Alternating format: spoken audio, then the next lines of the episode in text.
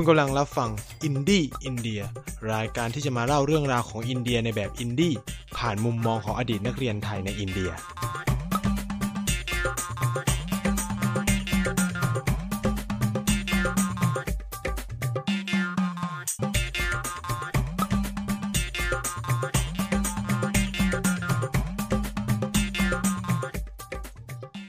สวัสดีเช้าวันอาทิตย์นะครับสำหรับแฟนๆรายการอินดี้อินเดียทุกท่านนะก็ยังอยู่กับไนท์เช่นเคยนะครับวันนี้เราก็ไม่มีแขกรับเชิญเพิ่มเติมอะไรทั้งสิ้นนะก็ยังอยู่ด้วยการคุยกันนะครับ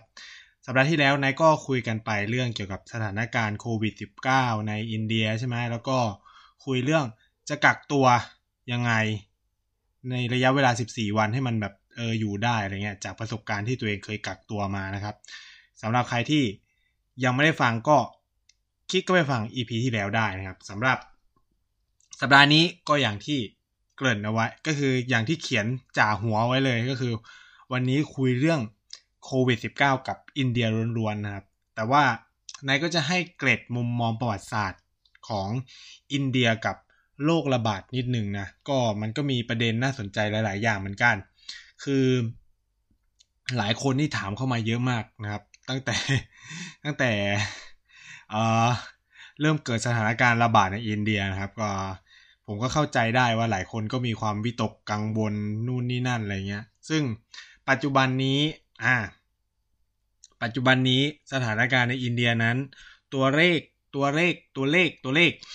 ตัวเลขของผู้ป่วยเนี่ยอยู่ที่ประมาณแปดสิบสามคนนะครับบางรายงานบอกว่าแปดสิบสี่คนซึ่งแซงประเทศไทยไปเรียบร้อยนะครับเขามาช้าครับแต่เขามาเร็วเหมือนกันต้องใช้คำนี้เพราะว่าการระบาดในอินเดียเนี่ยมันเกิดขึ้นจากตอนนี้นะณเวลานี้ยังเป็นการนำเข้านำเข้าคืออะไรนำเข้าคือผู้ติดเชื้อเนี่ยเดินทางไปต่างประเทศแล้วก็กลับมาประเทศอินเดียแล้วก็ปรากฏว่าติดเชื้อแล้วก็ไปแพร่ให้กับคนอินเดียคนอื่นยังสามารถแทร็กได้ยังอยู่ในระยะที่สามอยู่นะครับก็ส่วนใหญ่เนี่ยก็ยังเป็นคนอินเดียด้วยแปดสิบสามเนี่ยอ่าเดี๋ยวนายก็จะให้รายละเอียดนะครับว่าในแปดสิบสามคนนี้เนี่ยอยู่ที่รัฐอะไรบ้างคืออินเดียมันมีประมาณยี่สิบตอนนี้เหลือยี่สิบแปดละยี่สิบแปดรัฐกับอีกเจ็ดดินแดนสหภาพเนาะก็อ่าดินแดนสหภาพเดลีหรือกรุงนิวเดลีที่เป็นเมืองหลวงเนี่ยมีผู้ติดเชื้อทั้งหมดเจ็ดคนเนาะเออมีผู้ติดเชื้อทั้งหมดเจ็ดคนหายป่วยไปแล้วหนึ่งแล้วก็เสียชีวิตด้วยหนึ่งคนนะครับเอ่อลำดับต่อมาก็คือรัฐฮาริยานามีผู้ติดเชื้อทั้งหมดสิบสี่คนเป็นชาวต่างชาติทั้งหมดอันเนี้ยนายเข้าใจว่านะครับเอ่อถ้าใครติดตามข่าวในอินเดียก็คือก็จะทราบว่ามันมีนักท่องเที่ยวชาวอิตาลีใช่ไหมที่เดินทางมาท่องเที่ยวในอินเดียแล้วติดเชื้อเอ่อซึ่งพบที่เมืองใจปูใช่ไหมแล้วแล้วทีนี้ก็เข้ารับการรักษาผมเข้าใจว่าก็คือกลุ่มเนี่ยแหละที่ที่ที่ตรวจเจอเชื้อเอ่อตรวจเจอเชื้อในรัฐราชสถานแต่ว่าเป็นน่าจะไปรักษาตัวที่ฮารายานาเขาก็เลยนับผมเข้าใจว่าเขานับตามสถานที่ที่รักษานะเออก็เลยดูว่าก็เลย move ไปว่าอยู่ที่รัฐฮารายานาแทนรัฐที่มีคนติดเชื้อมากที่สุดเลยก็คือเคราลาคือเคราลามีผู้ติดเชื้อทั้งหมดสิบเก้าคนเลยนะครับแต่ว่าก็คือมีหายป่วยไปแล้วสามคนอ่าราชสถานเนี่ยมีทั้งหมดสามคนอ่าเตลังคานาหรือเตลังกานาเนี่ยหนึ่งคนก็คือเจอที่เมืองไฮเดอราบัดเนาะอุตตรประเทศ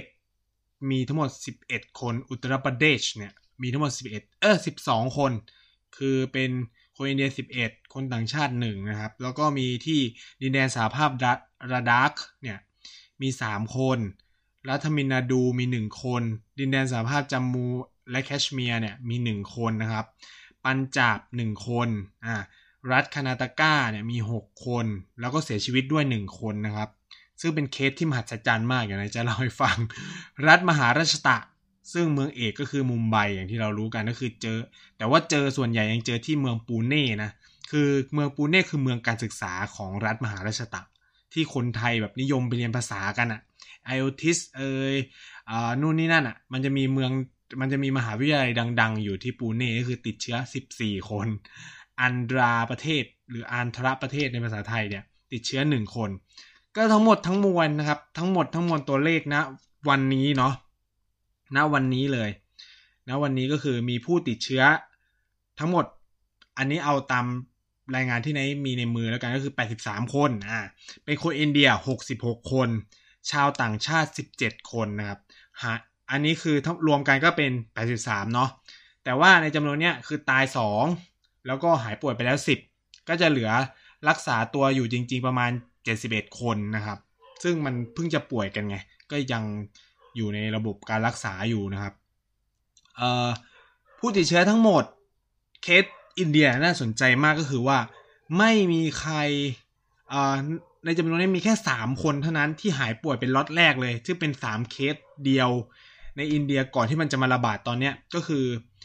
เป็นสามคนจากรัฐเคราลาที่เป็นนักเรียนในเมืองอู่ฮั่นแล้วกลับมากลับมาที่เคราลาก็พบว่าติดเชื้ออ่ะซึ่งไอ้สามคนเนี่ยล้มทฤษฎีทุกอย่างตั้งแต่แรกแล้วที่คนไทยชอบพูดว่าพ่อคนอินเดียกินนู่นกินนี่อะไรเงี้ยก็คือมันติดมาตั้งแต่อู่ฮั่นแล้วไงเข้าใจปะคือมันก็ล้มทฤษฎีเรื่องเครื่องเทศไปตั้งแต่แรกแล้วผมก็ไม่เข้าใจว่าใครมันเป็นคนเขียนทฤษฎีสมคบคิดอันนี้ขึ้นมาทั้งที่ไอ้สามเคสแรกในอินเดียก็คือติดมาจากอู่ฮั่นแล้วไงก็เข้าใจไหมมันก็มันก็ไม่ได้แสดงว่าการกินเครื่องเทศหรืออะไรมันป้องกันอะไรได้เข้าใจปะอ่ะซึ่งสามเคสเนี่ยเป็นสามเคสเดียวในจำนวนแปดสิบสามเคสที่ติดมาจากจีนที่เหลือคือติดมาจากที่อื่นหมดเลยซึ่งสิ่งที่น่าสนใจคือเคสจำนวนมากติดมาจากยุโรปอย่างที่บอกก็คือถ้าใครดูรายงานขององค์การอนามัยโลกนะครับตอนนี้คือเอ่อจำนวนการแพร่ระบาดเนี่ยได้ move ได้ move ไปอยู่ที่ยุโรปเป็นที่เรียบร้อยแล้วยุโรปกลายเป็นพื้นที่การแพร่ระบาดที่ใหญ่ที่สุดในโลกไปเรียบร้อยแล้วผมคิดว่าในอนาคตคงแซงจีนนะครับตอนนี้ยอดผู้ติดเชื้อของจีนรวมทั้งหมดรวมผู้เสียชีวิตรวมคนหายป่วยอะไรแล้วเนี่ยประมาณ หนึ่งหมื่น เอ้ย แปดหมื่นหนึ่งพัน กว่าคนอ่าซึ่งอยู่รักษาตัวจริงๆนะอยู่รักษาตัวจริงๆประมาณ หนึ่งหมื่นสองพัน ซึ่งก็คาดว่าอาทิตย์หน้าก็จะลดลงไปอีกอ่ะคือมันลดหลักพันทุกวันเลยเออมันก็จะลดลดลดลงไปเรื่อยๆและหลายเมืองของจีนเนี่ยผมคิดเข้าใจว่าประมาณสิบกว่ามณฑลละประมาณสิบมณฑลไม่มีผู้ป่วยไม่มีผู้ป่วยติดเชื้อนอนพักอาศัยอยู่แล้วรวมถึงเมืองที่ไหนเรียนอยู่ด้วยนะก็คือเอ่อมณฑลฝูเจี้ยนเนี่ยก็คือไม่มีแล้วประมาณสิบห้า สิบหกวันแล้วมั้งไม่มีผู้ป่วยเพิ่มแล้วก็ไม่มีผู้ป่วยติดเตียงแล้วอะไรเงี้ยซึ่งหลายมณฑลกำลังดีขึ้นเยอะขึ้นเรื่อยๆกำลังแบบคนหายป่วยขึ้นเรื่อยๆนะครับคือนอกหูเป่ยก็คือสถานการณ์ดีขึ้นหมดแล้วตอนนี้คือที่หูเป่ยเนี่ยยังคงวิกฤตอยู่นะครับยังคงเขาเรียกว่ามีผู้ป่วยสะสมหลักอ่ะใช่ว่าผู้ป่วยสะสมหลักยังอยู่ในมณฑลหูเป่ยโดยเฉพาะอู่ฮั่นเนี่ยเยอะที่สุดเนาะอ่ะในอินซึ่งการการที่ยุโรประบาดหนักแล้วคนอินเดียเนี่ยต้องเข้าใจนะครับว่าคนอินเดียพ้นทะเลจำนวนมากอาศัยและใช้ชีวิตอยู่ในยุโรปแล้วก็คนอินเดียจำนวนมากไปศึกษาไปทำงานอะไรเงี้ยอยู่ในยุโรปเยอะมากแล้วที่สำคัญอีกจุดหนึ่งก็คือเป็นอย่างเช่นมีคนอินเดียไปทำงานที่ในอย่างเช่นในในตะวันออกกลางหรือเอเชียตะวันตกอย่างแบบซาอุดิอาระเบียกาตาร์สหรัฐอาหรับเอมิเรตส์อะไรเงี้ยก็จะเป็นพื้นที่ที่คนพวกเนี้ยพอกลับมาบ้านก็ติดเชื้อกลับมาด้วยอะไรเงี้ยต้องเข้าใจว่านี่มันเป็นสภาพทางเศรษฐกิจอยู่แล้วคือซึ่งตอนผมได้เล่าไปแล้วแหละว่าเหตุผลที่อินเดียมันติดเชื้อน้อยช่วงแรกคืออินเดียปิดกั้นการเดินทางจากจีนเลยนะก็คือไม่ให้ไม่ให้วีซ่าจากจีนแล้วก็ยกเลิกวีซ่าทั้งหมดของคนที่เคยไปจีนมาก่อนด้วยอย่างเช่นนายเองเนี่ยถ้าจะไปอินเดียไปไม่ได้เพราะว่าตัวเองติดบล็อกในข้อสัญญาของอินเดียที่ว่าห้ามคนในตอนแรกเลยนะตอนแรกที่เขาบล็อกจีนก็คือห้ามคนที่เคยผ่านจีนในช่วงเวลาหนึ่งเนี่ยห้ามมาอินเดียเด็ดขาดอะไรเงี้ยก็คือบล็อกไว้อะไรเงี้ยก็เลยก็ทำให้คนแม้เคยไปจีนก็ไปไม่ได้เดี๋ยวผมจะมาวิจารณ์รัฐบาลไทยเหมือนกันเรื่องนี้คือมันก็จะมีความงงๆของการจัดการของประเทศเราเหมือนกันนะครับซึ่งทีนี้เนี่ยคนอินเดียก็กลับมาด้วยความที่ไอ้ช่วงก่อนที่มันจะระบาด ในอินเดียเนี่ยมันมีความพีคอย่างหนึ่งคือว่าอินเดียเข้าเข้าสู่เมื่อวันจันทร์ที่ผ่านมาจันทร์อังคารที่ผ่านมาเนี่ยอินเดียมีเทศกาลสำคัญของเขาเมื่อต้นสัปดาห์เนี่ยก็คือเทศกาลโฮลี่หรือคนไทยก็จะเรียกว่าเทศกาลสาดสีหรือมันเป็นโมเดลของบ้านเราในการเล่นสงกรานต์แต่เขาจะแบบสาดสีออร์แกนิกสาดสีธรรมชาติกันซึ่งเป็นเทศกาลใหญ่มากคนอินเดียจำนวนมากก็จะกลับบ้านกลับบ้านนะครับกลับบ้านมาเพราะว่ามันเป็นการขึ้นเขาเรียกว่าเข้าสู่ฤดูใบไม้ผลิหรือมันเป็นการเข้าสู่ฤดูร้อนของเขาอะไรเงี้ยก็จะกลับมาเล่นสาดสีกันอะไรเงี้ยคนอินเดียพ้นทะเลที่อยู่ต่างประเทศก็จะกลับมาหรือคนอินเดียจำนวนมากมีตังก็ไปเที่ยวยุโรปใช่ไหมล่ะก็กลับมาปรากฏว่าตัวเลขมันก็เลยขึ้นอย่างรวดเร็วเลยแล้วประวัติก็คือทุกคนเนี่ยไปยุโรปมาไปตะวันออกกลางมานู่นนี่นะอย่างเคสที่น่าที่น่าสนใจมากๆก็คืออ่าอย่างกาตาร์เนี่ยตอนแรกแบบมีคนติดเชื้ออยู่แค่ประมาณหลักสิบวันเดียวนะครับวันเดียววันเดียวกาตาร์เพิ่มแบบ สองร้อยถึงสามร้อย เคสเลยคือด้วยความที่กาตาร์มันเป็นหับทรานสเฟอร์อ่ะมันเป็นหับทรานสเฟอร์ระหว่างแบบเอเชียกับยุโรปใช่ไหมมันเราต้องไปเปลี่ยนเครื่องตรงนั้นอะไรเงี้ยมันก็ทำให้การแพร่เชื้อก็ไวด้วยจากจากบริเวณตรงนั้นอะไรเงี้ยเพราะเขาแบบมีทัวร์เมืองนู่นนี่นั่นอะไรเงี้ยอินเดียก็ติดมาจากตรงนั้นเยอะเหมือนกันมีจำนวนมหาศาลเลยความพีคของตอนนี้คืออินคนอินเดียได้กลายเป็นผู้แพร่เชื้อให้กับประเทศอื่นไปแล้วนะครับเออมันเป็นความพีคมากคือผมผมอ่านข่าวของแอฟริกานะครับพบว่ารวันดาประเทศรวันดาเจอเคสโควิด สิบเก้า เป็นครั้งเป็นครั้งแรกและปรากฏว่าคนที่ติดเชื้อเป็นคนอินเดียเห็นไหมครับตอนนี้มันทุกอย่างมันซับซ้อนแล้วแต่ก่อนเนี่ยตอนเนี้ยแต่ก่อนเนี่ยคนมันจะเรซิสมันจะแบบซิโนโฟเบียใช่ไหมซิโนโฟเบียคืออาการที่กลัวคนจีนเพราะว่ามองว่าโคโรนาไวรัสโคโรนาไวรัสมองคนจีนเป็นคนที่แพร่เชื้อตอนนี้มันกลับกันไปหมดละกลายว่าตอนนี้จีนคือกลัวกลัวคนต่างชาติมากกว่าเพราะว่าประเทศตัวเองอะไม่มีการแพร่เชื้อแล้วแต่ยุโรปนี่คือระบาดหนักหรืออะไรเงี้ยคือตอนนี้คือไม่สามารถบอกได้แล้วว่าจีนเป็นผู้แพร่เชื้อเพราะทุกคนสามารถเป็นคนแพร่เชื้อได้หมดนะครับตอนนี้ทำให้อินเดียก็หวั่นวิตกมากๆต่อเรื่องนี้นะครับส่งผลนะครับส่งผลสำคัญคือในวันที่สิบสองช่วงช่วงกลางวันช่วงดึกคือจริงๆเขาคุยกันประมาณวันที่สิบเอ็ดแหละคุยกันวันที่สิบเอ็ดตอนกลางคืนนะครับก่อนที่จะออกประกาศในวันที่สิบสองเนี่ยก็คือว่าเขาก็มารัฐมนตรีของอินเดียก็มาประชุมกันเนาะว่าเออจะเอายังไงยังไงต่อดีอะไรเงี้ยแล้วในการประชุมนั้นเนี่ยมันก็มีแบบรัฐมนตรีจากหลายกระทรวงนะครับไม่ว่าจะเป็นมหาดไทยรัฐมนตรีกระทรวงอ่าอ่าเขาเรียกว่ารัฐมนตรีกระทรวงการบินเขามีกระทรวงการบินของเขาแล้วโอ้โหแล้วก็มีรัฐมนตรีกระทรวงต่างประเทศอะไรเงี้ยก็มาประชุมหารือกันคือตอนนั้นน่ะอินเดียมียอดผู้ป่วยแล้วประมาณหกสิบรายอะไรเงี้ยซึ่งถามว่าเยอะไหมก็เมื่อเทียบกับจำนวนประชากรอินเดียถือว่าไม่เยอะนะแต่เดี๋ยวนี้มาเล่าให้ฟังว่าทำไมเขาถึงต้องเร่งด่วนขนาดนั้นซึ่งงานพวกเนี้ยผมจะบอกงี้ว่านายกรัฐมนตรีแทบไม่มาแตะเลยคือรัฐมนตรีว่าการกระทรวงสาธารณสุขและครอบครัวของอินเดียจัดการเกือบทั้งหมดเนาะเป็นหัวโต๊ะเพราะว่ามีอำนาจเต็มในเวลานั้นก็คุยกันสุดท้ายเนี่ยก็ได้เป็นมาตรการสำคัญที่เราเรียกว่าเป็นมาตรการปิดเมืองไม่ให้ชาวต่างชาติเข้าประเทศคือสภาพการปิดเมืองมันจะไม่ได้แบบ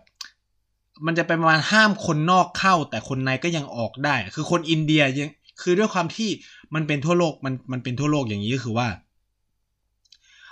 รัฐธรรมนูญของทั่วโลกมันให้สิทธิ์กับคนคือยังไงคุณก็ต้องให้คนของประเทศตัวเองกลับบ้านผมพูดงี้เลยไม่ว่าจะเคสอะไรก็ตามอย่างที่ไนท์เคยเล่าไปแล้วคือไม่ว่าจะเคสผีน้อยคือผีน้อยยังไงก็เขาก็มีสิทธิ์กลับบ้านคุณเข้าใจไหมไม่ว่าจะยังไงก็คือเขามีสิทธิ์ที่จะกลับบ้านเหมือนกันกับอินเดียก็คือคนอินเดียทั้งหมดยังมีสิทธิ์กลับประเทศแต่ว่าชาวต่างชาติหรืออะไรเงี้ยก็จะเจอมาตรการของอินเดียนั่นก็คือวันที่สิบสองนะเขาประกาศมาก็คือหลักๆสำคัญคือระงับวีซ่าทั้งหมดที่เคยให้ไปกับคนต่างชาติไม่ว่าอ่าไม่ว่าจะเป็นวีซ่าท่องเที่ยววีซ่านักเรียนอะไรเงี้ยวีซ่าที่ยังคงแบบสถานะคือสามารถ เขาเรียกว่าอะไรได้รับยกเว้นเนี่ยก็คือวีซ่าการทูตวีซ่าราชการวีซ่าสำหรับองค์การระหว่างประเทศสหประชาชาติวีซ่าทำงานหรือพวกวีซ่าโครงการทั้งหลายที่อินเดียให้ไปยังไม่ถูกระงับที่ให้ไปก่อนหน้าเนี้ยแต่พวกวีซ่าท่องเที่ยวที่เคยให้ไปก่อนหน้านี้แล้วคาดหวังคือระงับนะครับคือยังไม่ได้ยกเลิกเช่นผมขอวีซ่าหนึ่งปีของอินเดียไปตอนนี้ก็คือแค่ระงับว่าคุณใช้วีซ่านั้นไม่ได้คุณจะใช้ได้อีกทีก็คือวันที่สิบห้าเมษหลังวันที่สิบห้าเมษาคือตอนนี้คือห้ามเข้าประเทศอินเดียจนถึงวันที่สิบห้าเมษาก็มีผลแล้วตั้งแต่เมื่อวานนี้เนาะประมาณทุ่มหนึ่งของประเทศไทยก็มีผลแล้วก็คือห้ามเข้าแล้วก็คนต่างชาติที่ได้วีซ่าทั้งหลายที่ตอนนี้อยู่ในประเทศอินเดียแล้วเนื่องจากมันถูกระงับใช่ไหมก็ต้องรีบไปติดต่อสำนักงานตรวจคนเข้าเมืองที่ใกล้ตัวเองที่สุดผ่านระบบ อี เอฟ อาร์ โอ นะครับคือถ้าใครเป็นเด็กเรียนอินเดียก็จะรู้ว่าไอ้ไอ้สำนักงานที่มันคือยาขมมันคือความทรหดทรมานของเรามากนะครับก็คือหลายเรื่องอ่ะกับเรื่องนี้ก็คือก็คือคุณก็ต้องไปติดต่อนะครับถ้าคุณจะอยู่ต่อนะครับถ้าอะไรก็เดินทางกลับบ้านได้อย่างเงี้ยแล้วก็วีซ่าเนี่ยวีซ่าท่องเที่ยววีซ่า สิทธิพิเศษทั้งหลายเนี่ยก็ระงับสำหรับคนอินเดียพ้นทะเลคืออินเดียเขาจะมีเรียกว่า Overseas Indian Citizen อ่า โอ ไอ ซี ก็คือเป็นเป็นแบบเป็นการ์ดพิเศษสำหรับคนอินเดียพ้นทะเลคนอินเดียพ้นทะเลคืออะไรเช่นคนอินเดียที่อยู่คนอินเดียจะเรียกว่ายังไงคือคนยกตัวอย่างคนไทยที่มีเชื้อสายเป็นคนอินเดียแต่เขาถือสัญชาติไทยถูกไหมอันเนี้ยจัดเป็น Overseas Indian ก็คือเป็นคนอินเดียพ้นทะเลก็คือคุณไม่ได้ถือพาสปอร์ตอินเดียใช่ไหมคุณไม่ได้ถือสัญชาติอินเดียแต่คุณมีเชื้อสายเป็นคนอินเดียคนอ่ารัฐบาลอินเดียก็เลยให้สิทธิพิเศษกับคุณซึ่งอันเนี้ยเดี๋ยวผมจะเดี๋ยวนายมาเล่าทีหลังดีกว่าว่าทำไมมันถึงเกิด O ไอ โอ ไอ ซี หรือ Overseas Indian Card หรืออะไรเงี้ยพิเศษให้กับคนพวกนี้คือมันมีประวัติศาสตร์ของเขาอ่ะเนาะก็เอาเป็นว่าใครที่มีเชื้อสายอินเดียแล้วถือสัญชาติอื่นๆเนี่ยก็ได้รับสิทธิ์ตรงนี้ก็คือเช่นสามารถเข้าอินเดียแบบฟรีวีซ่าอะไรเงี้ยไม่ต้องขอวีซ่าเหมือนคนปกติก็คือกลับบ้านได้อะไรประมาณนี้คือบางทีมาเยี่ยมญาติมาเยี่ยมอะไรก็ได้อะไรเงี้ยโดยไม่ไม่มีปัญหาอะไรนะครับเนี่ยก็ให้ระงับเหมือนกันนะครับส่วนสำหรับใครนี่จำเป็นต้องกลับมาอินเดียจริงๆอ่ะก็คือเขาก็เปิดช่องว่าก็ไปติดต่อสถานทูตก็คือคุณไม่สามารถขอจาก วี เอฟ เอส หรืออะไรอย่างนี้ได้แล้วนะก็คือคุณต้องไปติดต่อผ่านสถานทูตสถานเดียวเลยก็คือมันก็ระงับหมดอ่ะจะใช้คำนี้อีกอันนึงก็คือว่าถ้าใครเคยมาจากประเทศเหล่านี้เคยผ่านด้วยนะเคยมาแล้วก็เคยผ่านด้วยรวมถึงคนอินเดียนะครับก็คือจากจีนอิหร่านอิตาลีเกาหลีฝรั่งเศสสเปนเยอรมันเนี่ยภายหลังจากวันที่สิบห้ากุมภาอ่าถ้ามีประวัตินะแค่มีประวัติว่าเคยไปในช่วงระหว่างหลังวันที่สิบห้ากุมภาโดนบังคับกักตัวสิบสี่วันซึ่งในเชิงรายละเอียดเนี่ยมันยังไหนยังไม่เห็นนะว่าเขากักยังไงก็คือไปกักที่บ้านหรือว่ารัฐจัดสถานที่ไว้ให้อันนี้เรายังไม่ได้เห็นเหมือนกันก็เรียกได้ว่าต้องโดนกักสิบสี่วันนะครับซึ่งมาตรการเหล่านี้บังคับใช้กับทุกช่องทางนะครับไม่ว่าจะด่านพรมแดนเอ่ยทางบกทางเรืออากาศใช้หมดนะครับนี่ก็คือแบบมันเป็นการยกระดับแบบครั้งใหญ่มากของอินเดียนะครับนอกจากอันนี้เป็นมาตรการระดับ Union Government Union Government คือสหอ่ารัฐบาลสหภาพใช่ไหมคือรัฐบาลกลางในภาษาง่ายๆเนี่ยรัฐบาลระดับสเตทเนี่ยก็มีหน้าที่ของตัวเองอีกว่าจะยกระดับไประดับไหนขึ้นอยู่กับแต่ละรัฐเลยนะครับอันนี้เป็นอำนาจเต็มที่นะครับคือด้วยความที่อินเดียก็กระจายอำนาจผสมควรในเรื่องสาธารณสุขอ่ะคืออย่างรัฐมนตรีสาธารณสุขของอินเดียเนี่ยจะมีรัฐมนตรีสาธารณสุขประจำรัฐบาลกลางหรือรัฐบาลสหภาพแล้วก็มีรัฐมนตรีสาธารณสุขประจำรัฐมนตรีประจำระดับรัฐอีกซึ่งอยู่ในคณะรัฐมนตรีนะคือมันจะมีUh, health uh, Ministry of Health and ยุมันจะใช้คำว่า Union Minister Union Minister of Health and Family อะไรเงี้ย ใช่ไหมก็คือเป็นรัฐมนตรีสหภาพกระทรวงตืดๆแล้วเขาจะมี State Minister ซึ่งเขาสองคนเนี้ยอยู่ในคณะรัฐบาลเดียวกันซึ่งถ้าจะแปลเนี่ยอาจจะมองว่า State Minister ก็คือรัฐมนตรีช่วยก็ได้แต่ในความเป็นจริงก็คือว่าเขาคือผู้ประสานงานกับอีพวกรัฐมนตรีประจำรัฐทั้งหลายที่ทำหน้าที่เรื่องสาธารณสาธารณสุขคือถ้าแบบบางกระทรวงมันไม่มีใช่ไหมก็ไม่จำเป็นต้องมีรัฐมนตรีกระทรวงนี้เอ้ยไม่ไม่จะมีไม่จำเป็นต้องมีตำแหน่งนี้ขึ้นมาคือสาธารณสุขเป็นเรื่องที่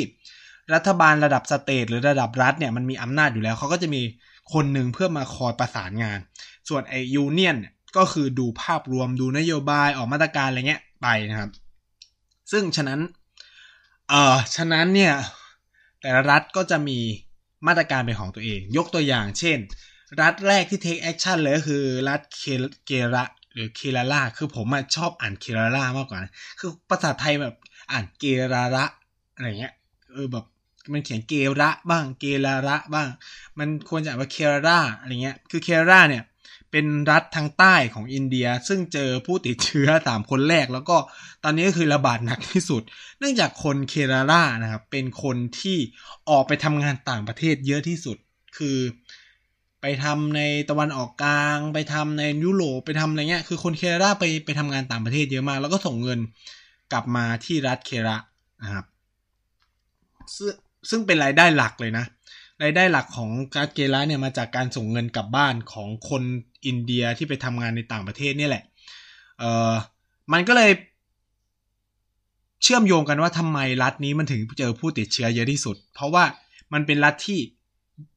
เอ่อคนมันไปอยู่ข้างนอกเยอะแล้วพอมันกลับบ้านมันก็แบบเออมันก็ติดเชื้อกลับมาอะไรเงี้ย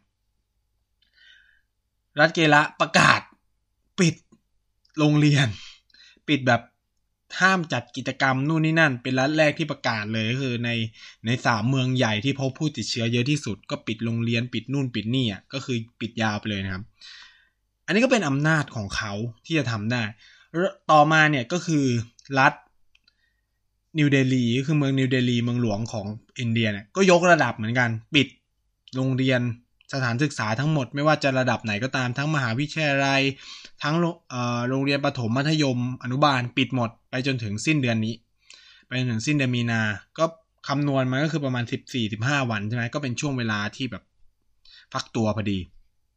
แล้วที่สำคัญคือปิดโรงหนังไม่ให้คนไปอยู่รวมกันในที่โรงหนังนะครับแต่ว่ากิจกรรมอย่างอื่นทำงงทำงานก็คือยังไม่ได้ห้ามนะเขาก็คงเพิ่มมาตรการขึ้นไปเรื่อยอันนี้คือแค่มีผู้ติดเชื้อเจ็ดคนนะก็ทำกันขนาดนี้แล้วคือที่อินเดียคือทำเล่นใหญ่ต้องใช้คำว่าเขาต้องเล่นใหญ่เพราะอย่างที่รู้กันเนี่ยก็คือว่าอินเดียเนี่ยระบบสาธารณสุขไม่ได้ดีเลยในในเชิงพื้นฐานนะครับคือถามว่าหมออินเดียเก่งไหมเก่งแต่ว่ามันไม่ทั่วถึงมันเป็นเป็นปัญหานะครับคือหมออินเดียเก่งแหละแต่ว่าด้วยความที่มันไม่ทั่วถึงเนี่ยมันก็เกิดปัญหาใช่ไหมล่ะคุณให้ลองคิดสภาพว่าเออมันมีหมอเก่งๆเยอะมากเลยแต่ว่า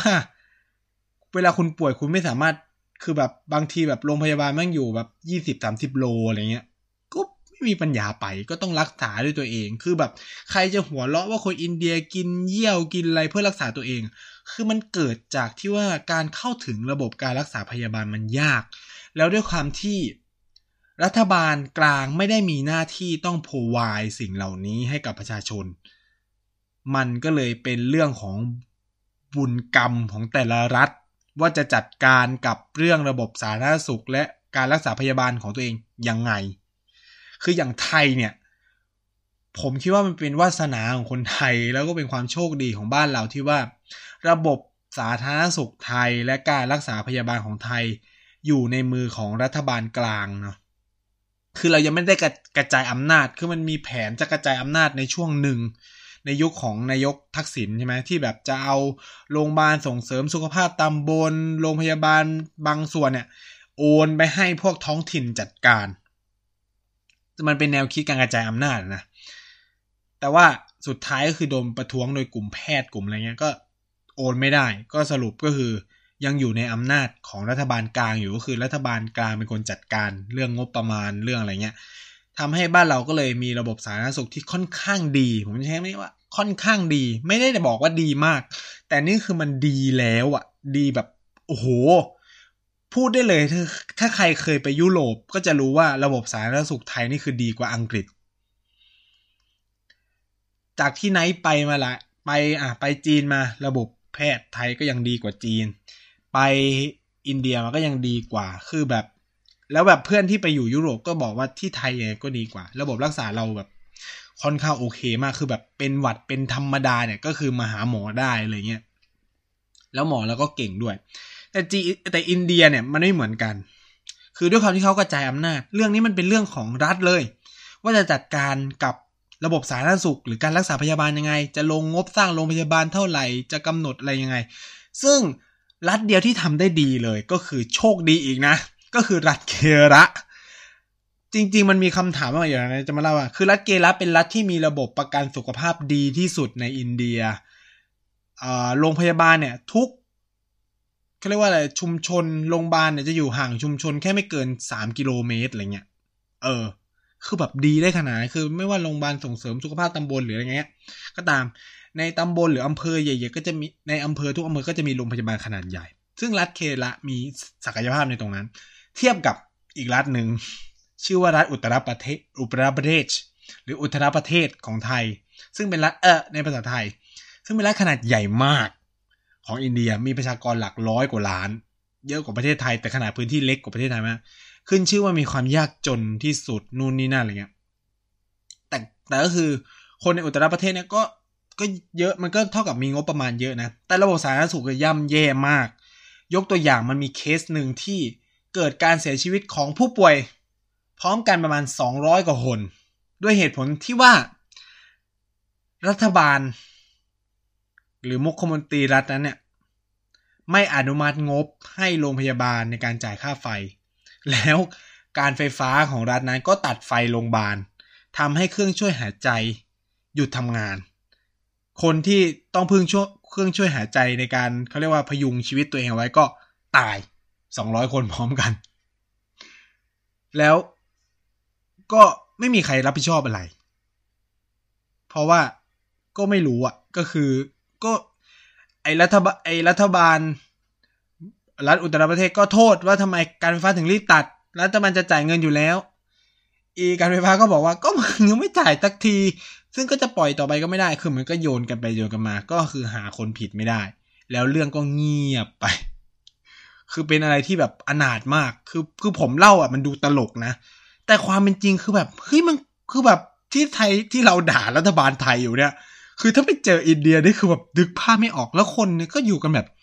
ตามเวรตามกรรมจริงๆคือก็เออแบบได้รัฐบาลดีก็ดีไปคือไม่ดีก็เนี่ยก็ทำอะไรไม่ได้ก็เลือกก็เลือกกันกลับมาเหมือนเดิม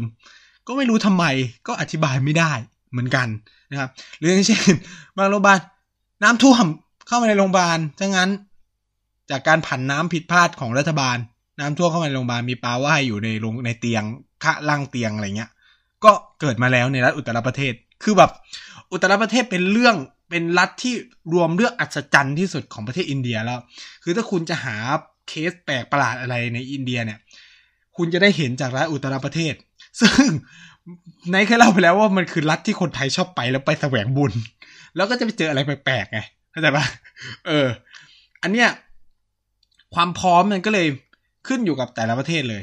ซึ่งอีกหลายอุตรประเทศสิ่งที่มันที่เขาทำก็คือไม่ทำอะไรเลยก็ไม่ได้คือแบบก็ไม่ได้มีมาตรการอะไรคือนิวเดลคือตอนนี้ทุกวันนี้ก็มีแค่สองรัฐที่ออกมาตรการเข้มข้นนะครับเอ่อโดยยกระดับจาก outbreak outbreak ก็คือแบบแพร่กระจายเป็นแบบ epidemic epidemic คือการกระจายระดับภูมิภาคหรือระดับเมืองหรืออะไรเงี้ยเป็นระดับใหญ่ก็คือเนี่ยสองรัฐนี้ก็ยกระดับไปเรียบร้อยแล้วเพื่อป้องกันประชาชนของตัวเองแล้วก็พยายามส่งเสริมให้เกิดการ work from home อะไรเงี้ยเหตุผลสำคัญที่ทำให้เคระมีเขาเรียกว่ามีระบบสุขภาพดีหนึ่งหนึ่งหนึ่งเลยนะเคระปกครองด้วยระบบคอมมิวนิสต์ซึ่งคอมมิวนิสต์ชูความเป็น welfare state ใช่ไหมหรือเป็นรัฐสวัสดิการรัฐสวัสดิการคือการที่รัฐบาลต้องมอบสวัสดิการไม่ว่าจะเป็นการรักษาสุขภาพการศึกษาใช่ไหมประกันการจ้างงานนู่นนี่นั่นอ่ะให้กับประชาชนซึ่งเครับเป็นรัฐประมาณนั้นอ่ะก็คือแบบงบประมาณจำนวนมากเลยหมดไปกับการแบบช่วยเหลือด้านสวัสดิการไม่แม้ว่าเศรษฐกิจเกระไม่ได้ดีนะต้องบอกเลยว่าเศรษฐกิจเกระอยู่ได้ด้วยการท่องเที่ยวอยู่ได้ด้วยการรับเงินจากคนเกระที่ไปทำงานในต่างประเทศแล้วกลับแล้วก็ส่งเงินกลับมาบ้านอะไรเงี้ยแล้วก็มีสเตทเวลแฟร์ตรงเนี้ยมันคอยช่วยเหลือคนที่อยู่ที่นั่นอะไรเงี้ยครับตั้งอย่างหลายๆที่เลยคือเดลีก็มีมีดีตรงที่ตอนเนี้ยเดลีกำลังจะเริ่มนโยบายเรื่องเนี่ยเวลแฟร์สเตทก็คือการรักษาพยาบาลหลังจากที่เขาอะประสบความสำเร็จในการเขาเรียกว่าในการสร้างระบบการศึกษาที่มีประสิทธิภาพไปแล้วตอนนี้คือเขากำลังจะ move on สู่ระบบประกันสุขภาพแล้วนะครับมันก็จะเป็นเรื่องที่ดีคือตอนนี้เดลีเนี่ยเป็นโรโมเดลทางด้านการศึกษามากๆเลยซึ่งเคระเป็นมาก่อนนะผมใช้คำนี้ว่าเคระประสบความสำเร็จในหลายๆเรื่องมากๆทั้งการศึกษาคือคนรู้หนังสือเยอะที่สุดในประเทศอินเดียก็คืออยู่ที่เกระคนเข้าถึงสุขภาพดีที่สุดก็คือเกระคือทุกอย่างเนี่ยคือเกระมันเป็นคือแบบดีทุกอย่างหมดเลยแต่เกระเป็นทุกอย่างที่ against ความเป็นฮินดูนิยมของของอินเดียก็เช่นเกระเป็นฮินดูที่กินเนื้อวัวเกระเป็นฮินดูที่ให้คนจันทานเป็นพราหมณ์ได้เกระเป็นรัฐที่ผู้หญิงศาลตัดสินให้ผู้หญิงสามารถเข้าศาสนสถานที่คนฮินดูแบบบอกเลยว่าห้ามคนผู้หญิงเข้าอะไรเงี้ยคือมันเป็นอะไรที่เขาแตกต่างเนี่ยมันเป็นเป็นอะไรที่แตกต่างจากที่อื่นๆแล้วก็เกระ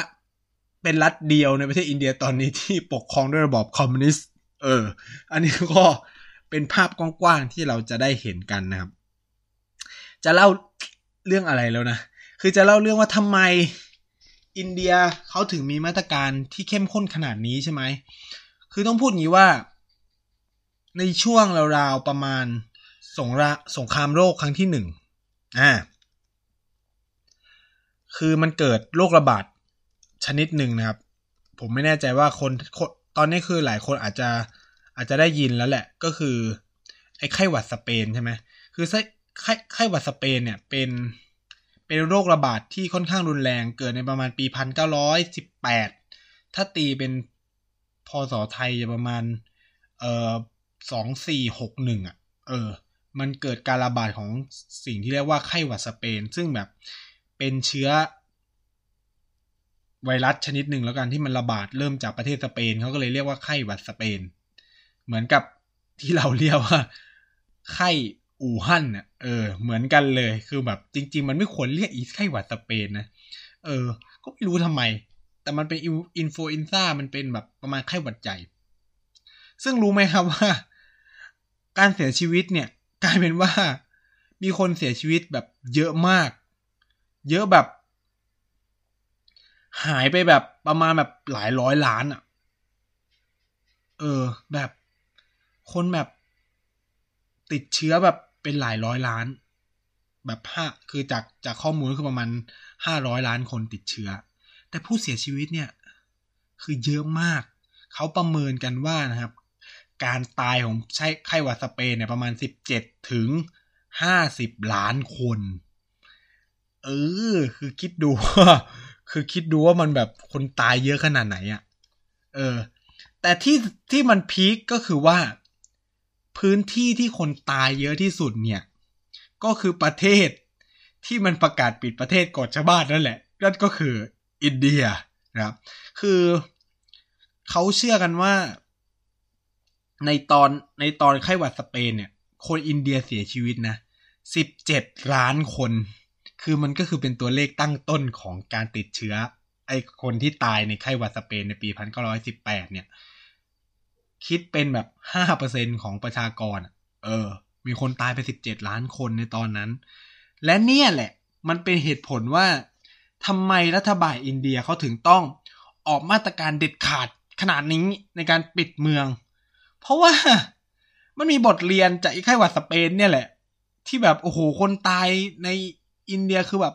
มหาศาลเลยแล้วคือไข้หวัดเนี่ยมันแบบแพร่ได้ตั้งแต่คือโควิดสิบเก้าเนี่ยมันมีลักษณะพิเศษคือมันแพร่ได้ตั้งแต่ไม่แสดงอาการคือคุณยังไม่มีไข้คุณก็แพร่เชื้อได้ไงมันก็ทำให้อินเดียก็หลอนมากเขาก็เลยเลือกว่ากูกันไว้ดีเรากันไว้ดีกว่าแก้กันไว้ดีกว่าแก้ดีกว่าใช่ไหมเขาก็เลยแบบเออออกมาตรการแบบยกระดับสูงสุดไปเลยเพราะว่ายังไงเนี่ยอินเดียไม่ได้พึ่งเงินงบประมาณจากการท่องเที่ยวขนาดนั้นอ่าก็เลยแบบไม่ต้องคิดเยอะเข้าใจไหมว่าแบบนักท่องเที่ยวก็ไม่ได้มาจีนมาอินเดียเยอะก็ไม่ต้องคิดอะไรมากก็คือแบนๆกันไปใช่ไหมส่วนใหญ่คือระบบมันระบบเศรษฐกิจก็ยังรันได้แม้แม้ว่านักท่องเที่ยวจะไม่มาเที่ยวก็ตามอ่าแต่ว่าคือสถานที่ท่องเที่ยวก็เจ๊งไปอะนะแต่มันไม่ได้เยอะขนาดนั้นไงอินเดียเพิ่งจะมาบูมการท่องเที่ยวได้ไม่นานมากฉะนั้นตัวเลขของนักท่องเที่ยวก็ไม่ได้เยอะแล้วนักท่องเที่ยวส่วนใหญ่ของอินเดียเนี่ยมาจากยุโรปซึ่งตอนนี้มันเป็นแหล่งระบาด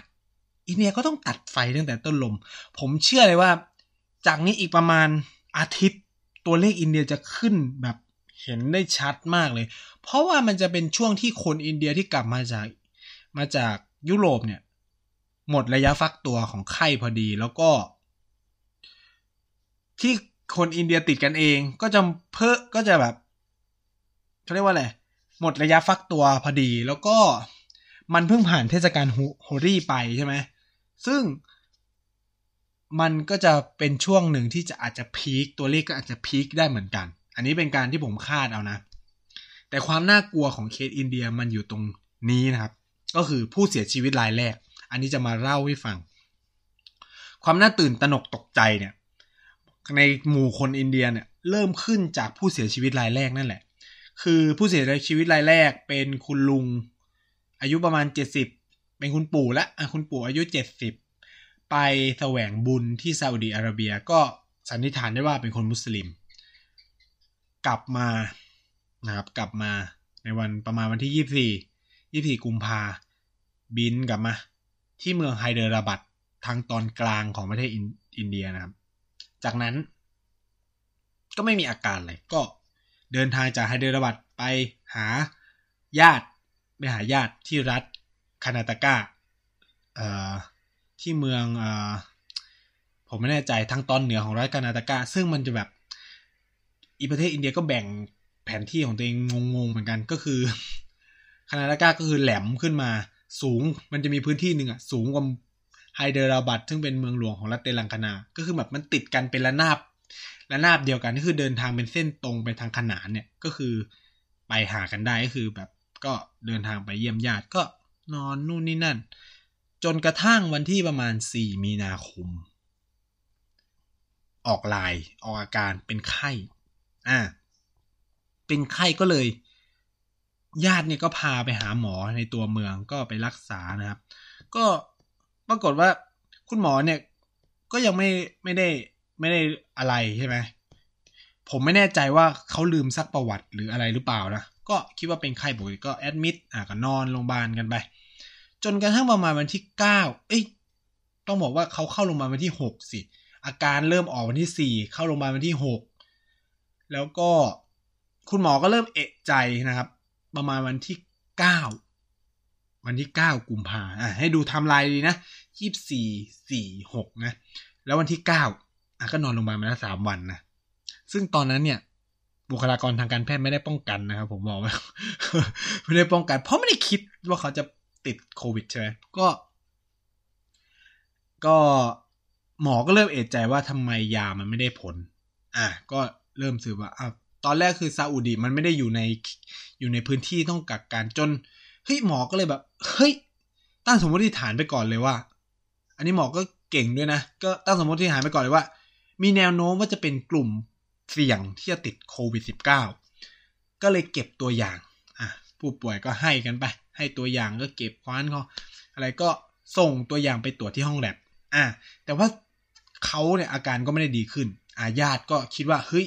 โรงพยาบาลประจำเมืองเนี่ยมันไม่ค่อยมีศักยภาพก็อยากจะเอาผู้ป่วยเนี่ยไปรักษาที่ไฮเดราบัดซึ่งเป็นเป็นเมืองเอกเนาะมันก็มีการแพทย์ดีแล้วก็ไปรักษาโรงพยาบาลเอกชนซึ่ง ศักยภาพโรงพยาบาลเอกชนเนี่ยส่วนใหญ่จะดีกว่านะครับแต่ว่าอีโรงพยาบาลที่ผู้ป่วยแอดมิดตอนแรกเนี่ยเป็นโรงพยาบาลศูนย์นะเป็นโรงพยาบาลศูนย์โรงพยาบาลศูนย์คืออะไรเป็นแบบเป็นโรงพยาบาลที่แบบหมอเก่งๆก็อยู่ในนั้นแหละของรัฐบาลอะไรเงี้ยก็ซึ่งคือแพทย์เจ้าของไข้ก็บอกว่าอย่าย้ายเลยมันเสี่ยงที่เขาจะเสียชีวิตนู่นนี่นั่นญาติก็แล้วก็อีกอย่างก็คือผลการตรวจโควิดก็ยังไม่ออกรอก่อนมาให้นู่นนี่นั่นอะไรเงี้ยคือถ้าติดเชื้อขึ้นมามันก็จะมีปัญหาใช่ไหมตอนนั้นเนี่ยเขาก็ยังไม่ได้แยกห้องกักโรคนะครับผมเล่าอย่างนี้ญาติก็ไม่ยอมก็ดันทุลังกันไปอ่ะไม่เชื่อหมออ่ะหมอก็โอเคอ่ะจะย้ายกูก็เซ็นให้อ่ะก็ไปอ่ะก็ส่งไปโรงพยาบาลก็ไปวันที่เก้าวันนั้นแหละที่อาการเริ่มไม่ดีก็ไปครับตอนนี้ก็คือผลนี่ก็ถูกส่งไปสองห้องแลบนะครับก็คือห้องแลบที่บังกะโลแล้วก็ห้องแลบที่ปูเน่ก็ส่งไปปั๊บซึ่งแบบใบส่งมันก็เขียนไปอยู่แล้วแหละก็แอดมิดเข้าที่ไฮเดราบัดซึ่งไฮเดราบัดอีโรงพยาบาลเอกชนนั้นก็คิดว่าอาจจะแบบเฮ้ยแบบอาการมันหนักอะรับไม่ไหวหรือแบบหมอส่งใบเซอร์มาว่าอยู่ระหว่างการตรวจไอ้นี่หรือเปล่าเนี่ยก็แอดมิดได้แป๊บหนึ่งสุดท้ายก็โดนส่งออก คือโรงพยาบาลรับไม่ไหวอะไรเงี้ยก็บอกว่าแนะนำให้กลับไปที่เดิมที่มึงมานั่นแหละที่เดิมที่มานั่นแหละคือมีมีศูนย์แพทย์ที่ดีอยู่แล้วอะไรเงี้ยก็สุดท้ายญาติก็ต้องพากลับใช่ไหมแต่ก็สายไปเสียแล้วเพราะเขาได้เสียชีวิตระหว่างทางนะครับเขาก็เสียชีวิตระหว่างทางตอนแรกข่าวก็ออกว่าผู้ป่วยอะไรเนี่ยอาจจะเป็นผู้ติดเชื้อผู้ติดเชื้อรายแรกที่จะเสียชีวิตอะไรเงี้ยโดยไม่ทราบสาเหตุเอ้ยมันมันขึ้นข่าวว่าแบบคนเสียชีวิตไม่ทราบสาเหตุอาจจะเป็นเพราะโควิดอะไรประมาณนี้ข่าวก็ออกประมาณนั้นแล้วอินเดียยังไม่เขานะคือเขาตายวันที่สิบนะผมจะบอกงี้ว่าเขาตายวันที่สิบแล้วอินเดียยังไม่นับเป็นผู้เสียชีวิตด้วยนะยังไม่นับเป็นผู้เสียชีวิตโควิดเลยจนกระทั่งวันที่สิบสามก็สรุปก็คือมีแถลงการออกมาจากกระทรวงสาธารณสุขอินเดียสรุปว่าผู้ป่วยรายนี้เป็นรายแรกของโควิด สิบเก้า ในอินเดียที่เสียชีวิตเพราะผลห้องแลบเพิ่งออกพร้อมกันยืนยันฉะนั้นก็ดูไทม์ไลน์กันเอานะว่าตั้งแต่วันที่สิบจนถึงวันที่สิบสามกว่าจะรู้ผลใช้เวลาตั้งสามวัน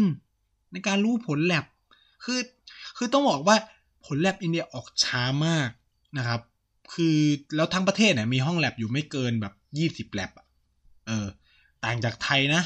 โรงพยาบาลไทยนี่มีศักยภาพเยอะมากนะในอินเดียคือทั้งประเทศนะครับใช้คำว่าทั้งประเทศทั้งประเทศมียี่สิบกว่าแลบคือแบบคิดสภาพว่าไอ้เคสอ่ะอย่างเคสเนี่ยใช่ไหมเกิดขึ้นในรัฐกานาตากาต้องส่งไปถึงปูเน่ซึ่งแบบอยู่ภาคตะวันตกอ่ะแล้วคือเคสตัวเองอยู่ภาคกลางหรืออย่างไอ้เคสในราชสถานนะก็ต้องส่งมาปูเน่คือคือปูเน่มันเป็นมันมีศูนย์ไวรัสวิทยาอยู่เออแล้วมันก็น่าจะแบบเป็นที่เดียวที่มีศักยภาพหรืออะไรเงี้ยกูกลัวจะเคลื่อนกลัวจะเคลื่อนพวกแบบสารคัดหลั่งอะไรต่างๆมามันก็ใช้เวลานานมากแล้วกว่าผลจะออกตอนนั้นก็คือแบบห้องแลบที่ปูเน่ก็รับทุกเคสอะที่อยู่ในประเทศอินเดียก็คือต้องรับมาครอสเช็คไงเพราะว่าตัวเองมีศักยภาพที่สุดคือมันเป็นระบบด้วยนะว่ามันต้องครอสเช็คก็คือมันต้องแบบ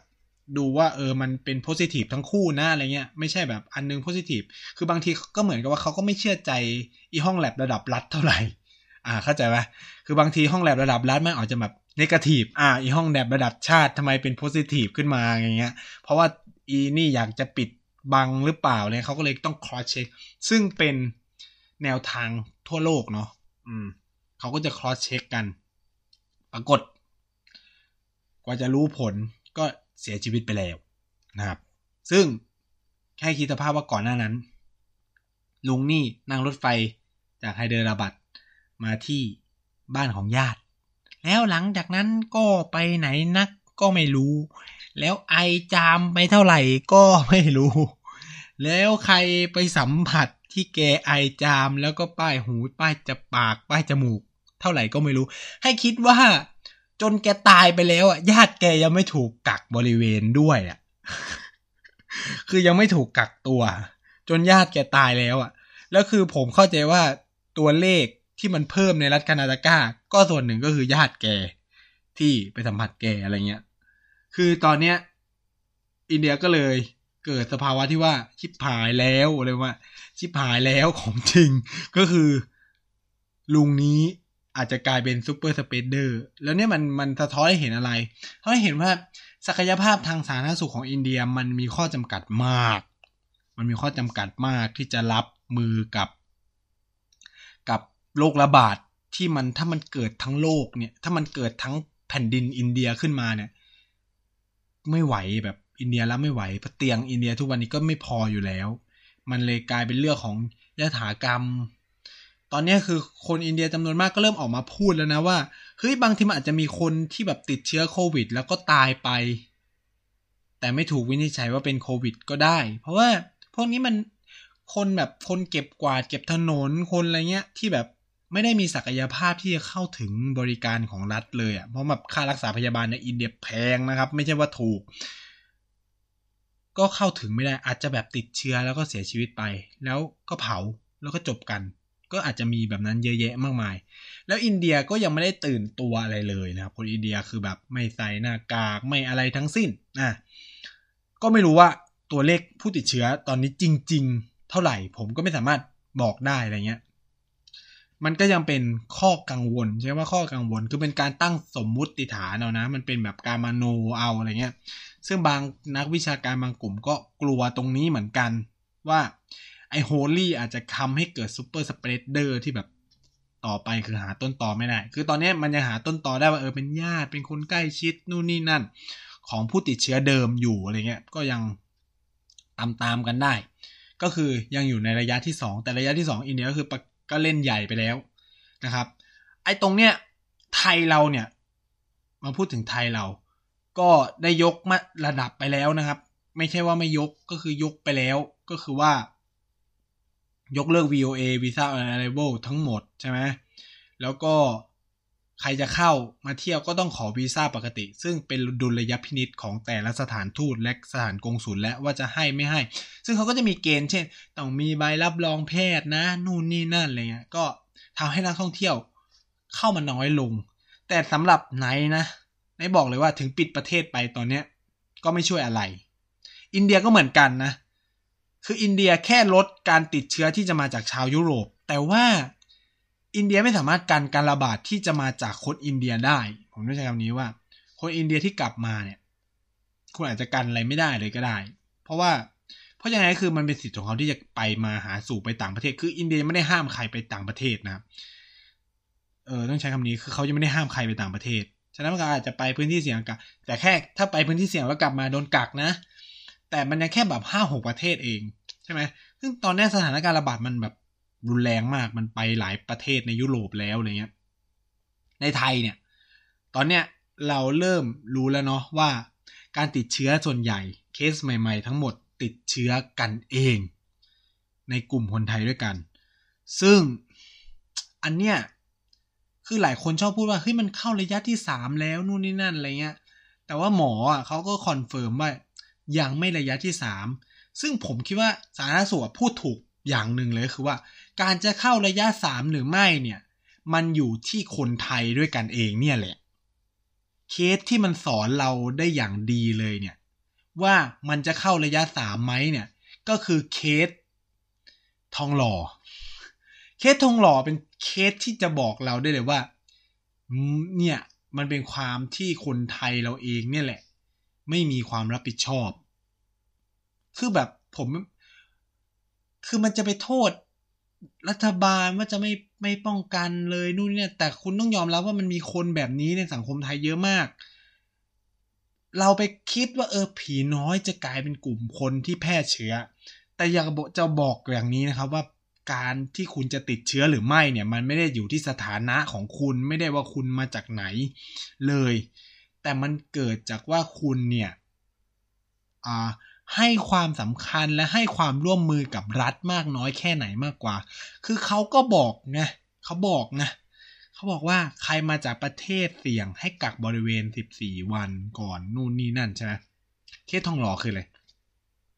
เพื่อนฮ่องกงมาจากฮ่องกงพื้นที่เสี่ยงในวงในเครื่องหมายคำพูดพื้นที่เสี่ยง พาเพื่อนไปเที่ยวพาเพื่อนไปนู่นไปนี่อะไรเงี้ยแล้วก็ไปแล้วสุดท้ายเห็นไหมผลที่มันออกมาก็คือคุณติดกันทั้งแก๊งเนี่ยเพราะว่า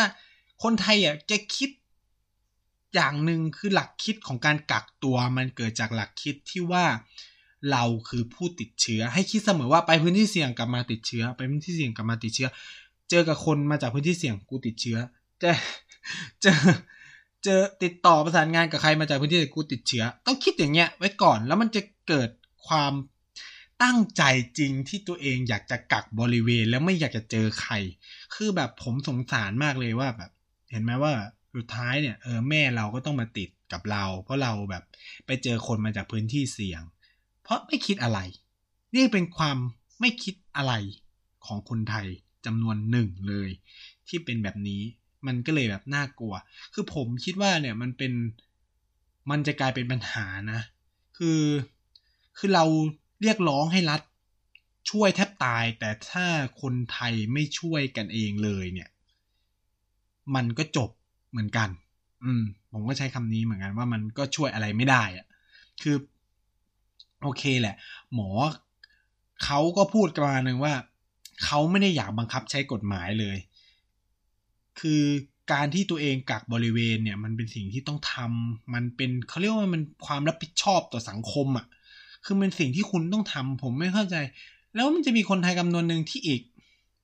เฮ้ยตั๋วเครื่องบินถูกกว่ามึงไปเที่ยวกันเออก็คิดกันได้อ่ะคือคือคือผมไม่รู้นะว่าเนี่ยมันมันถ้าให้ผมพูดมันเป็นจิตสำนึกแล้วอ่ะของพวกนี้มันแบบเป็นจิตสำนึกที่คุณไม่มีต่อสังคมเลยผมจะไม่ไม่ด่าได้เลยว่าพวกนี้เป็นพวกไม่มีจิตเขาเรียกว่าจิตสำนึกต่อสังคมนะในเมื่อเขาประกาศพื้นที่เสี่ยงไม่แนะนำให้ไปยังไปอีกเป็นภาระผมคิดว่ามันเป็นภาระมากเลยคือโอเคถ้าไม่ติดเชื้อมันดีไปติดเชื้อมาทำไมรัฐบาลต้องมาเสียเงินงบประมาณจำนวนมากพวกเราต้องมาเสียเงินงบประมาณในการรักษาคนพวกนี้ที่ไม่มีจิตสำนึกคือผมไม่โอเคกับคนที่แบบมีความคิดแบบไอ้เคสเอดอะไม่ว่ากูจะทำยังไงกูเป็นเอดหรืออะไรเงี้ยที่ผมฟังที่คนนั้นพูดผมแบบหงุดหงิดมากคือว่าแม่ก็ฉันจะทำยังไงฉันเป็นโรคมารัฐมีหน้าที่ต้องรักษาคือแบบเฮ้ยนี่เป็นความคิดของคนที่โคตรเห็นแก่ตัวและสังคมไทยไม่ต้องการคนแบบเนี้ยผมก็ผมพูดได้เต็มปากเลยคือคือไม่ว่าสังคมไหนก็ไม่ต้องการคนที่แบบเฮ้ยคือแบบพูดมาได้ไงวะว่าแบบถ้ามันเป็นความเหลวแหลกของคุณแล้วรัฐต้องมาคอยซัพพอร์ตอะไรอย่างนี้หรอเออนะบางเรื่องโอเคแหละรัฐบาลแม่งโคตรน่าด่าเช่นออกมาได้ไงมติครม.ที่ให้หน่วยงานราชการเร่งจัดประชุมสัมมนาภายในสามเดือนเพื่อกระตุ้นการท่องเที่ยวคือแบบเอิ่มช่วงนี้เขาควรจะใช้โซเชียลดิสแทนดิสแทนชั่นไหมดิสแทนชั่นดิสแทนชีฟหรือแบบเรียกว่าพยายามไม่สูงสิงกันอะวินาทีเนี้ยคือผมพูดเลยว่าโอเคแหละคนคนที่ฟังรายการนี้หลายคนคงทำงานผมก็เข้าใจนะผมว่าควรจะวิธีที่ดีนะหนึ่งเมตรรัศมีหนึ่งเมตรห้ามอยู่ใกล้กันงดการเจาะแจ๊ะสังสรรค์เนาะพยายามแบบเออแบบทำงานเสร็จกลับบ้านทำงานเสร็จกลับบ้านอะไรเงี้ยก็แบบอย่าสังสรรค์เพราะแบบยิ่งสังสรรค์มากก็ยิ่งเสี่ยงมากไปที่ชุมชนมากก็ยิ่งเสี่ยงมากอันเนี้ยมันเป็นอะไรที่แค่คุณขึ้นรถไฟฟ้าทุกวันเนี่ยแม่งก็แบบโอ้โหคือแบบผมเพิ่งกลับมาจากกรุงเทพใช่ไหมนายเพิ่งกลับมาจากไปอบรมอ่ะก็แบบขึ้นรถไฟฟ้าก็แบบโคตรหลอนอ่ะคือแบบคุณเข้าใจแบบทุกคนเข้าใจสภาพที่แบบกูไม่กล้าเอามือจับหัวไม่กล้าจับจับแบบจับเขาเรียกว่าจับราวจับอะไรผมต้องยืนด้วยกันเก่งขาทุกอย่างนะครับด้วยความพยายามป้องกันตัวเองสุดท้ายก็แบบบางทีมันก็โยกมันก็พลาดไปจับแต่ว่าเราก็จะนึกในใจเสมอว่ามือนี้ติดเชื้ออะไรเงี้ยผมก็จะคิดในใจว่ามือนี้ติดเชื้อตรูจะต้องไปใช้แอลกอฮอล์เจลของทาง เอ็ม อาร์ ที หรือ บี ที เอส ก่อนแล้วกูถึงจะป้ายหน้าตัวเองได้อะไรเงี้ยแม้ว่าผมตอนนั้นจะติดหน้ากากใส่หน้ากากอะไรเงี้ยคือต้องบอกว่าหน้ากากไม่ช่วยอะไรถ้าคุณเอามือไปป้ายเชื้อโรคเรียบร้อยฉะนั้นเนี่ยล้างมือสำคัญกว่านะครับ มันอันนี้หมอไทยหมอจีนก็พูดเหมือนกันนะครับก็คือเดินสวนกันเงี้ยไม่ติดอันนี้อย่าแบบหลอนมากจามใส่หน้าต้องจามใส่หน้าเท่านั้นน่ะซึ่งคนมันต้องแบบต้องเหี้ยขนาดไหนอะต้องเหี้ยมขนาดไหนอะที่จะแบบจามใส่หน้าคนอื่นอะไรเงี้ยก็พยายามนะก็ยิ้มไหว้ทักทายกันนะครับไม่ต้องเช็คแฮนด์ไม่ต้องอะไรมือเนี่ยอย่าพยายามไปแตะพื้นผิวอะไรทั้งสิ้นนะครับวินาทีนี้มันเป็นช่วงที่แบบเฮ้ยเล่นเกมกับตัวเองเราต้องเล่นเกมกับตัวเองนะครับซึ่งปัญหาของอินเดียคือมันทำยากมากแค่ระบบสาธารณสุขปกติของอินเดียก็แบบคือคนอินเดียทุกวันนี้ตายด้วยแบบท้องร่วงตายด้วยไข้เลือดออกตายด้วยแบบโรคธรรมดาธรรมดาเนี่ยก็เยอะพอสมควรอยู่แล้วถ้าเจอโรคระบาดเข้าไปอีกก็คือไม่ต้องพูดอะไรแล้วอินเดียไม่สามารถทำได้แบบจีนขนาดนั้นนะถึงจะบอกว่าปิดเมืองผมเชื่อเลยว่าก็จะมีคนอินเดียแหลมออกมาเหมือนเดิมก็คือทำไม่ได้แบบจีน ร้อยเปอร์เซ็นต์ คือจีนเนี่ยมันทำได้เพราะอะไรรู้ไหมคือทุกคนเนี่ยหน้าคุณเนี่ยมันอยู่ในระบบของรัฐหมดเลยอะแล้วคือกล้องของรัฐที่ติดอะคือแบบผ่านปุ๊บไอ้นี่ชื่อขึ้นเลยนะชื่อคุณขึ้นเลยมันสแกน คิว อาร์ มันสแกนโครงหน้ารู้ว่าคุณเป็นใครอะไรเงี้ยแล้วใครอยู่ในช่วงควอรันไทน์หรือเป็นกลุ่มเสี่ยงใช่ไหมที่จะติดเชื้อเนี่ยแล้วโดนกักให้อยู่บ้านเนี่ยเขากล้องติดหน้าบ้านถ้าออกมาคือกล้องมันมีลำโพงครับก็จะมีคนประกาศเขาก็คอยติดตามไอ้บ้านนี้กลับเข้าไปเดี๋ยวนี้นู่นนี่นั่นอะไรเงี้ยคืออันนี้เป็นความเท่ผมเนี่ยเป็นความทันสมัยของจีนเขาอ่ะอันนี้ก็มาเล่าให้ฟังประมาณนี้ก็คือตอนนี้สถานการณ์นะครับมันระบาดแล้วในในในยุโรปลุ้นนะลุ้นจีนอยู่ลุ้นจีนมากๆว่าจะเป็นยังไงนะครับในเอเชียตะวันออกเฉียงใต้ของเราตอนนี้คือหลายประเทศแซงไทยไปหมดแล้วอ่าอินโดนีเซียตอนแรกแบบไม่เจอเคสเลยตอนนี้พุ่งฉลิวไปเรียบร้อยนะครับแซงประเทศไทยไปแล้วนะครับอ่ามาเลเซียก็เช่นเดียวกันนะครับคือบ้านเรามันยังโชคดีผมไม่รู้ไม่รู้ว่าส่วนหนึ่งเพราะว่าเราไปวัดเนี่ยเราจุดธูปอะควันธูปมันจะฆ่าเชื้อก็ได้นะเออมันก็จะมีส่วนส่วนหนึ่งคือตอนเนี้ยถ้าใครบริษัทให้ work from home ได้แล้วบ้านอยู่ต่างจังหวัดผมแนะนำว่ากลับต่างจังหวัดเถอะอย่าไปเสี่ยงอยู่ในกรุงเทพเลยคือคือต่างจังหวัดมันเป็นอะไรที่แบบคุณไม่ใส่หน้ากากก็เดินได้แต่กรุงเทพคือแบบมันแออัดทุกที่เลยว่ะคือแบบผมคือแบบผมไปกรุงเทพแล้วแบบไม่สบายใจอ่ะตอนนี้คือแบบไม่รับงานใดๆที่จะต้องไปกรุงเทพทั้งสิ้นคือตรูจะอยู่บ้านจนกว่ามหาลัยจะเปิดเทอมนะซึ่งแนวโน้มก็อาจจะได้เปิดประมาณเมษายนนี้ละคือจีนด้วยมาตรการที่เข้มข้นของเขานะครับก็ทำได้เร็วมากก็คือตอนนี้คือเมืองผมเนี่ยไม่มีอย่างเสียเหมือนก็ไม่มีคนติดเชื้อแล้วไม่ไม่เจออุ้ยคือแบบดีมากตอนนี้กลายว่าตอนนี้จีนไปช่วยประเทศอื่นแล้วนะครับไปช่วยประเทศอื่นเรียบร้อยแล้วจีนช่วยเกาหลีจีนช่วยญี่ปุ่นจีนไปช่วยอิหร่านไปช่วยอิรักไปช่วยอิตาลีก็คือก็ส่งความช่วยเหลือไปตอนนี้หลังจากที่ตัวเองก็คือรอดภัยแล้วในขณะที่ตอนนั้นหลายประเทศก็ย่ำยีเขาเละเทะนะครับก็นะก็มันก็ได้เห็นอะไรหลายๆอย่างแล้วกันผมผมให้มุมมองแบบนี้ตอนนี้คนไทยเนี่ยอยู่ในอาการที่แบบตื่นกลัวตื่นตระหนกมากมากมากนะแล้วก็อ่านข่าวแค่พาดหัวแล้วก็ด่าเร็วแล้วก็หลอนกันไปสุดๆไปเลยนะครับซึ่งส่วนของนายนะนายแนะนำว่าถ้ามีเวลาวันละหนึ่งชั่วโมงช่วยกรุณาฟังรายงานของสาธารณสุขทุกเช้าหรือไปดูฟังย้อนหลังอะไรทุกวันแล้วก็งดเสพสื่อทั้งหมดเลยที่แบบหมายคุณไปฟังไปฟังของสาธารณสุขคือแบบคือนายจะชอบโดนเพื่อนด่าทำไมแบบมึงถึงต้องเขาเรียกว่าอะไรอ่ะสวนกระแสวะนู่นนี่นั่นอะไรเงี้ยผมก็จะแบบชอบแชร์ข่าวอย่างงู้นอย่างนี้ที่แบบข่าวไทยตีแล้วก็มาด่าอย่างเคสของหมอโอภาสหรืออะไรเงี้ยผมก็จะช่องแชร์มาแบบเฮ้ยใจทุกคนใจเย็นนะทุกคนใจเย็นคือผมเข้าใจว่าแบบสื่อบ้านเราเนี่ยมันไม่มีความโปรเฟสชันนอลตั้งแต่เรื่องเคสโคราชแหละก็คือแบบเฮ้ยคือแบบนี่คือแบบพอวิกฤตคือยังขาขายังขายข่าวกินในช่วงวิกฤตซึ่งแทนที่ตัวเองจะเป็นผู้สื่อสารที่ดีกลับกลายว่าสร้างดราม่าเอ่อสร้างความหวานวิตกคือ ของแบบนี้มันไม่ใช่หน้าที่สื่อนะเว้ยคือคือสื่อต้องมีหน้าที่ให้ข้อมูลกับประชาชนหรือเปล่าคือผมคิดว่าตอนเนี้ยที่ฟังได้ยังไงก็คือไทย พี บี เอส นะแถลงสอทอดีที่สุดเลยคือมันคือมันดียังไงใช่ไหมผมจะเล่าให้ฟังคือผมฟังทุกวันเลยนะผมได้ใช้ว่าผมฟังทุกวันเพราะมันจะทำให้ผมไม่หลอนกับข่าวใดๆที่ออกมาเลยคือหนึ่งเขาอัปเดตตัวเลขของไทยต่างชาติพูดให้ฟังว่ากระบวนการยกระดับเนี่ยมันทำยังไงใช่ไหมแล้วก็มีนักวิชาการอ่ะมานั่งนักวิชาการระบาดวิทยาที่เป็นคุณหมอที่เชี่ยวชาญบางคนทำงานองค์การอนามัยโลกนู่นนี่นั่นมาก่อนนะก็จะมาฟังนักข่าวก็ถามไปซึ่งคำถามนักข่าวเนี่ยก็จะเน้นการขายดราม่าก็คืออ่าอย่างเช่นคนไข้สิบเอ็ดคนนั้นน่ะใช่เคสทองหล่อไหมคะอ่า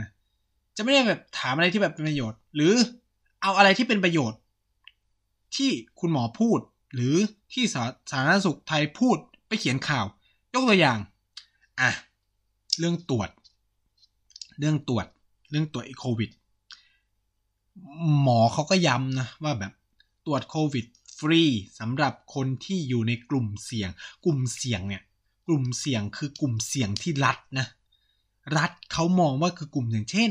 เป็นคนในครอบครัวผู้ติดเชื้ออันเนี้ยสุ่มเอามาตรวจผู้ติดเชื้อไปพบอ่ะเอามาตรวจอ่ะ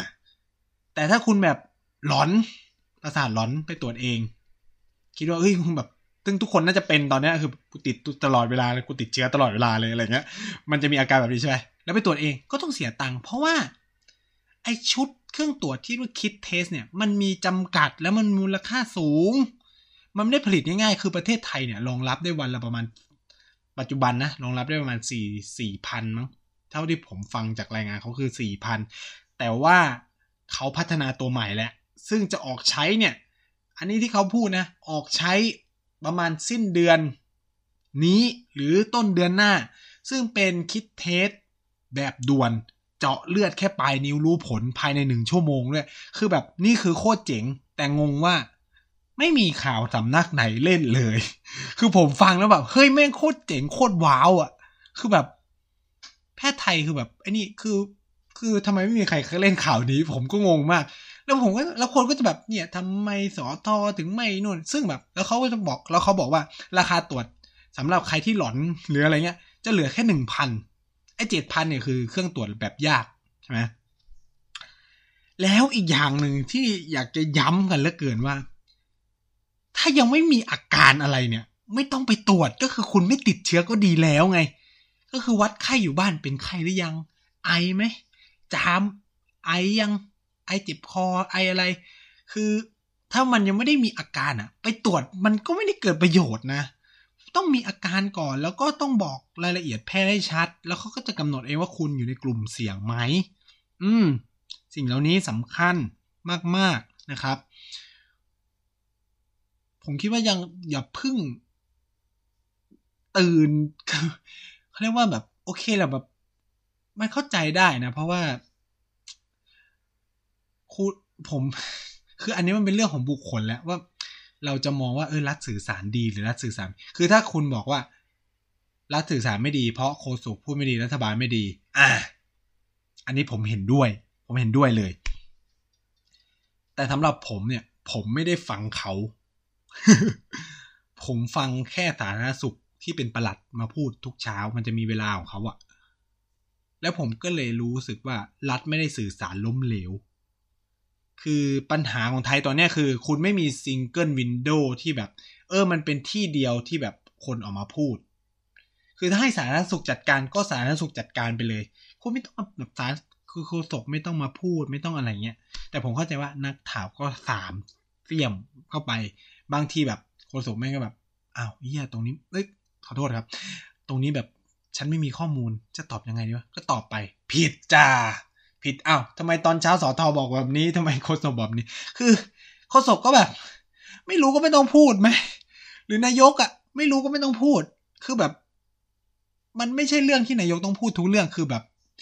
ประเทศไทยมันมีความประหลาดอีกก็คือนายกมันต้องพูดทุกเรื่องต้องรู้ทุกเรื่องอะไรเงี้ยซึ่งไม่จำเป็น จีนเนี่ยสีจิ้นผิงไม่พูดอะไรเลยนะแทบไม่พูดอะไรเลยเงียบมากเขาเพิ่งออกมาแบบไม่นานเนี่ยคือมาก็แบบไม่แถลงอะไรเลยไม่ให้กำลังใจฉันไม่พูดอะไรบอกว่าทุกคนต้องสู้ร่วมกันแค่นั้นเขาไม่แถลงอะไรอ่ะซึ่งไทยเนี่ยก็จะไปเทียบกับสิงคโปร์ซึ่งอันนี้ผู้นำเขามีวาทศิลป์ในการพูดอ่ะเข้าใจไหมแล้วคนเขียนสคริปต์เขาก็ดีอ่ะคือหลายประเทศอ่ะผู้นำเขาไม่ได้พูดเองเขาก็ส่งคนที่เชี่ยวชาญซึ่งมันจะแบบตอบคำถามได้เคลียร์กว่าแบบเดี๋ยวถามคำถามแบบเทคนิคการแพทย์มากแบบเกี่ยวกับแพทย์มากนายกตอบไม่ได้จิ๋มหายอีกใช่ไหมดังนั้นเนี่ยมันคือบางทีก็ต้องใจเย็นๆนะครับผมว่าคือในในความคิดผมอะตอนเนี้ยมันต้องแบบร่วมด้วยช่วยกันก่อนผ่านวิกฤตอันนี้ไปได้แล้วอะจะเช็คบินกันทีหลังอะจัดกันไปเลยเต็มที่ครับ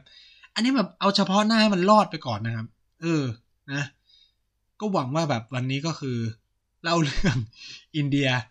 สิบเปอร์เซ็นต์ ไทยประมาณ หนึ่งร้อยเปอร์เซ็นต์ ใช่เออนะฮะก็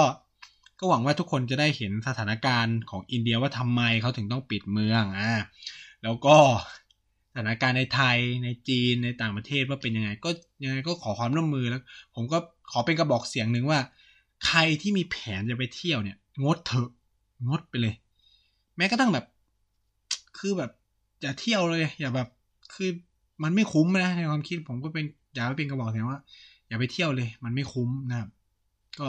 ประมาณนี้ครับสำหรับรายการอินดี้อินเดียสัปดาห์นี้เรื่องโควิด สิบเก้า ก็ขอจบเพียงเท่านี้สวัสดีครับ